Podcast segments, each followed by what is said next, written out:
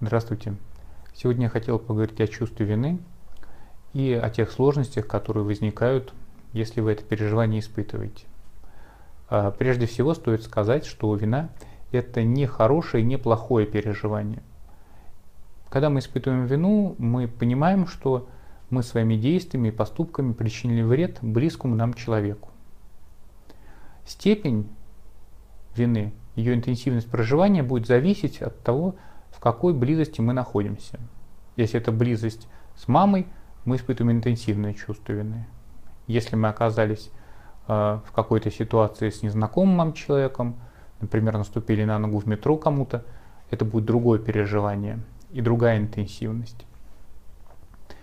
А помните, как реагируют собаки, когда хозяин наступает им на хвост? Они оборачиваются, повизгивают и бегут к нему ластиться.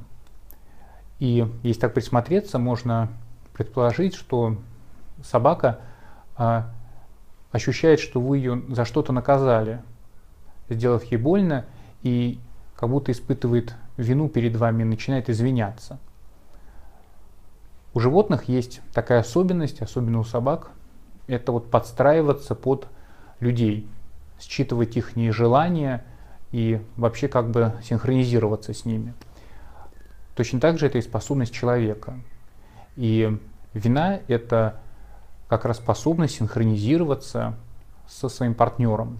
Просто ее надо как-то грамотно использовать. И вот сейчас я на примере небольшой ситуации э, расскажу о том, какое может быть хорошее использование вины, ее проживание и плохое использование вины. Вот представьте себе, что муж э, решил пойти с друзьями в кабак. А, но не предупредил об этом жену, и она узнала об этом, когда он уже собирался уходить. У нее были планы на этот вечер, она хотела его провести вместе с ним, и э, она обижается и злится на него, испытывает дискомфорт, и э, говорит об этом мужу. И плохой вариант развития этой ситуации, если муж ощущает чувство вины за то, что он доставил какое-то неудобство жене, говорит себе следующее. В общем-то, я не очень хотел сегодня встречаться со своими друзьями. Да, в общем-то, если и хотел, то я смогу их увидеть другой раз. Это люди, которых я вижу каждый день на работе. То есть он начинает обесценивать свое собственное желание. И это очень плохая работа, поскольку обесценив это свое желание – он внутри себя образует такое чувство пустоты. И в дальнейшем его вечер с женой может приобрести совершенно странные краски. Он может очень стараться, чтобы этот вечер был отличным, для того, чтобы вот эта пустота была заполнена чем-то приятным. Или же он может как-то быть очень всем недовольным, поскольку э, его ощущение, что он сделал для себя что-то неприятное, будет властвовать над ним.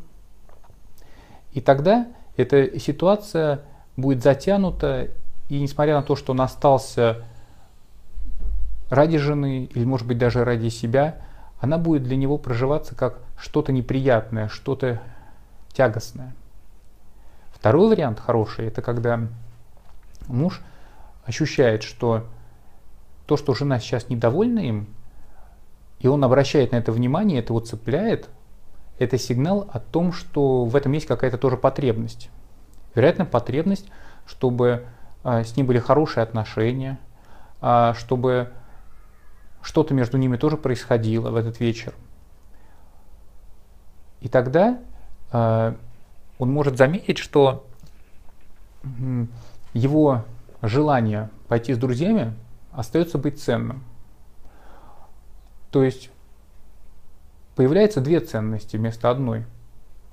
Ценность побыть с друзьями, ценность побыть женой. И в этот момент совершается выбор. Выбор не как результат того, что я что-то отверг и сказал, что это плохо, а выбор между двумя какими-то приятными для меня времяпрепровождениями. Ну, может быть, разными, но приятными. Тогда, если не происходит обесценивание, сохраняется ценность выбора и ценность того, что я отвергаю, человек имеет возможность пойти с друзьями и иметь опору для того, чтобы потом прийти, договориться с женой, чтобы провести с ней время, выдержать ее недовольство. Или же, оставшись женой, у него будут силы для того, чтобы ответственно отнестись к тому, что он не пошел с друзьями и с ними переговорить об этом. Тогда появляется ответственность, которая придает сил, и тогда есть опора. Когда же мы испытываем вину, опоры нету. Мы как бы сталкиваемся с внутренним чувством пустоты, которое мы должны каким-то образом срочно заполнить, или другой должен его заполнить. И нам это очень сложно. Поэтому, когда происходит выбор, важно признавать, что есть ценность того, что я отвергаю, и есть ценность того, что я выбираю. И таким образом человек может в дальнейшем сталкиваться с последствиями своего выбора более экологично для себя. Спасибо.